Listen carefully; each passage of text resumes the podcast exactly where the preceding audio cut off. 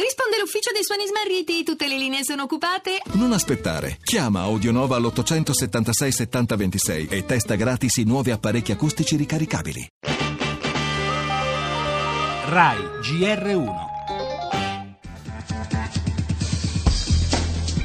amministrative al secondo turno la sfida sarà in prevalenza tra centrodestra e centrosinistra. 5 Stelle devono fare i conti con l'esclusione dai ballottaggi nelle grandi città. Pensiamo di avere incontrato la conferma dei cittadini in esperienze amministrative di successo, anche partecipando a imprese più larghe dei nostri confini di partito.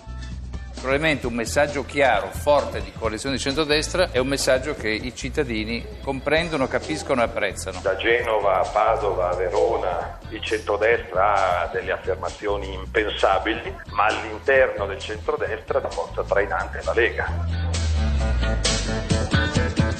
sono in realtà vicende locali che poi si riverberano sulle elezioni amministrative, non hanno assolutamente una valenza nazionale, tant'è che quando rifarete i sondaggi in settimana il movimento sarà ben saldo come sempre. Solo a Palermo le elezioni si chiudono al primo turno con la vittoria di Leoluca Orlando, il suo quinto mandato complessivo. È il miglior risultato di candidato a sindaco di grande città italiana. L'invito che viene dalla maggioranza dei palermitani di proseguire un'azione di cambiamento principale risultato è che il Movimento 5 Stelle è andato incontro alla sua prima sconfitta. Un campanello d'allarme importante per una forza che pretende di essere antisistema, però siamo a elezioni amministrative parziali. C'è sempre un certo divario tra il voto nei comuni o nelle regioni e il voto politico nazionale.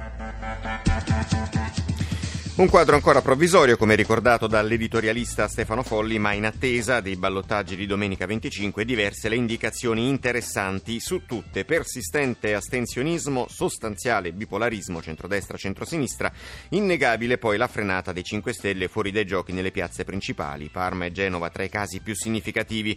Ma il dato nazionale è un'altra cosa. Secondo Prassi, l'avete sentita, la risposta di Michele Giarrusso, senatore del Movimento, di Andrea Romano del PD, Paolo Romani di di Forza Italia e Salvini della Lega gli altri commenti, oltre a quello di Leo Luca Orlando che a Palermo, dove però basta il 40%, chiude la partita già al primo turno. Voto sì locale, ma che in tanti già mettono in relazione con uno scenario più ampio e segnato per di più in settimana dall'ennesima brusca battuta d'arresto sulla legge elettorale.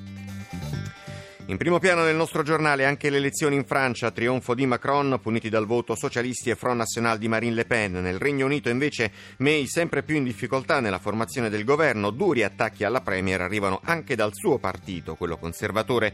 Torneremo anche a parlare di emergenza migranti, solo nelle ultime ore sono state oltre 1200 le persone salvate nel Mediterraneo e torneremo sul G7 ambiente in corso a Bologna. Nonostante lo strappo degli Stati Uniti, gli altri sei paesi non arretrano e appaiono determinati determinati ad andare avanti sull'accordo di Parigi per ridurre le emissioni. Ancora, 50 anni fa, la fine dei matrimoni misti negli Stati Uniti, una sentenza della Corte Suprema ne decretava l'incostituzionalità, lo sport, qualificazioni mondiali. L'Italia batte 5-0 il Liechtenstein resta prima con la Spagna, infine la Formula 1 e la MotoGP.